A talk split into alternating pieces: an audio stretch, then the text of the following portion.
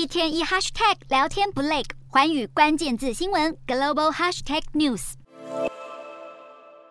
诺贝尔奖被认为是世界上最负盛名的荣誉之一，每年都会选出不同领域的各种翘楚进行表扬，得奖者更能因此获得一生美名。然而，颁发诺贝尔奖的瑞典学院在2017年爆发性丑闻事件后，使得各奖项长期以来的诸多争议一一浮上台面。其中备受争议的文学奖一直被批评过于以男性和欧美作家为中心。在所有一百一十八个得奖者中，只有十六位是女性，而上一个以非欧美语系创作的得奖者已经是二零一二年的中国作家莫言。二零一七年的性丑闻案更是对文学奖的重大打击。当时因为一名院士的丈夫被控性侵，引爆瑞典学院内部各种利益冲突、包庇行为和性骚扰的问题，导致多名院士纷纷离职表达抗议。也使得二零一八年的文学奖延后颁发。至于诺贝尔和平奖，因为受到政治因素的影响，往往是最具争议的奖项之一。最明显的例子便是美国前总统奥巴马才上任九个月就获得这个奖项，让许多批评者不满。况且奥巴马上任时，美军在中东和阿富汗都还在进行军事行动，遭抨击完全不值得获奖。另外，像是缅甸的翁山苏姬，因为发起非暴力的反军事统治抗争，于一九九一年获得诺贝尔和平奖。二十多年后，却因为放任罗兴亚人被大大规模屠杀，